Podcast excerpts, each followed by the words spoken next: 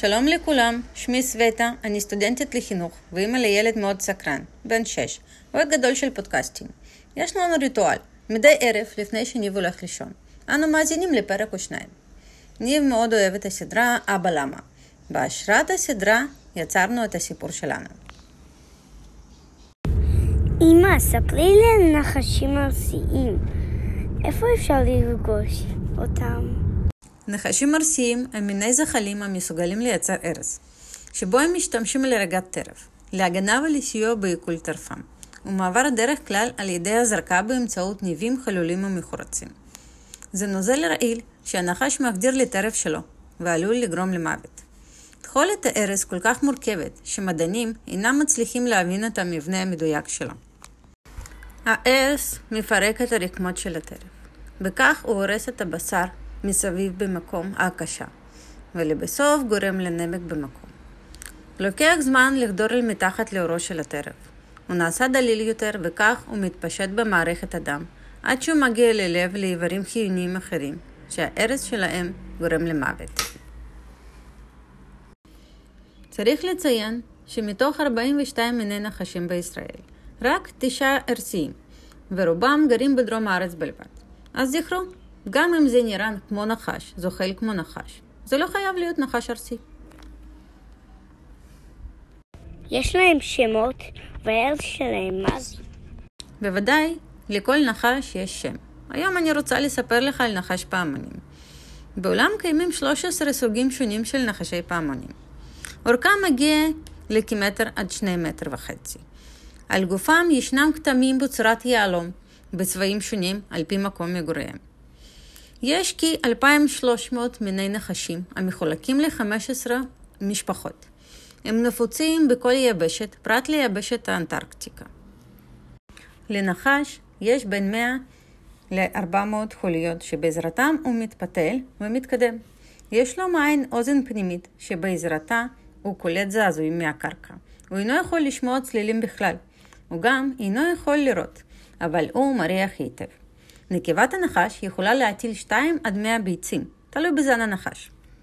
אבל, אבל למה קוראים לו נחש פעמונים?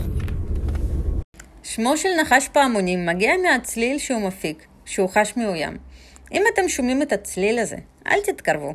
בקצה זנבו יש טבעות שאינן מכוסות באור, והן עשויות מחומר הדומה מאוד לציפורניים של בני אדם. כשהנחש משפשף אותם, הוא מפיק את צליל הרשרוש. הצליל הזה לא נועד להזהיר, אלא הוא סימן שהנחש פוחד או כועס, והוא משמיע אותו כשהוא חושש שהוא מותקף. כשהנחש עצבני, הוא מרטיט את קצה זנבו בקצב כל כך מהיר שבני אדם אינם יכולים לעקוב אחרי תנועותיו בעיניים. מעניין לגלות שהאפר חיוני לנחש כדי לחיות. הוא אינו מיטיב לראות ולשמוע ומשתמש בלשונו ההלכה כדי להתמצא במרחב. הוא מניף אותה באוויר ואוסף גרגירי אבק זעירים מהאפר, שעליו הוא זוחל ומעביר לכך העליון שבפיו. כך הוא אוסף את כל המידע שהוא צריך על מקום והסכנות הנשקפות לו. לפעמים אפשר לראות נחש משרבב את לשונו מפיו ומכניס אותה חזרה במהירות. הוא עושה את זה כדי לראות ולשמוע מה שקורה בסביבתו. איך הוא תוקף? הוא יכול לתקוף אדם? הוא משתמש בהרס שלו נגד בני אדם רק במצבים שבהם הוא מרגיש מותקף ושאין לו ברירה. הטרף שלו ארנבים, רק בראשים וציפורים. הנחש לא מבזבז את כל ההרס שלו בפעם אחת. הוא יודע להשתמש בכמות קטנה, שמספיקה כדי להרוג את הטרף שלו. בתוך שבועיים הוא משלים את כמות ההרס לכמות מלאה. נחש זקוק לזמן רב על מנת לעכל את האוכל. הוא בולע את הטרף בשלמותו. מצי העיכול שלו מתחילים לפעול ולפרק את גופו של הטרף, כולל את העצמות ואת השיניים. כשהנחש נתקל בגוף גדול, למשל באדם שממנו הוא מפחד, הוא נאלץ להחזיר לגופו כמות גדולה של ההרס, ואפילו את כל ההרס שיש לו, כדי להגן על עצמו ולברוח. אמא, אבל איפה, אמא, אבל איפה נמצא הארז? בניבים? ארז שמור בשתי בלוטות שנמצאות משני צדי ראשו, ומשתחרר כששרירי הנחש לוחצים על בלוטות הרוק, ומאלצים את הנוזל הארצי לצאת. הוא יכול לתקוף בכל מצב, גם כשהוא מפותל וגם כשהוא מתוח. תזכרו שגם לאחר שפוגעים בו וכורתים את ראשו, הוא עדיין מסוגל להקיש.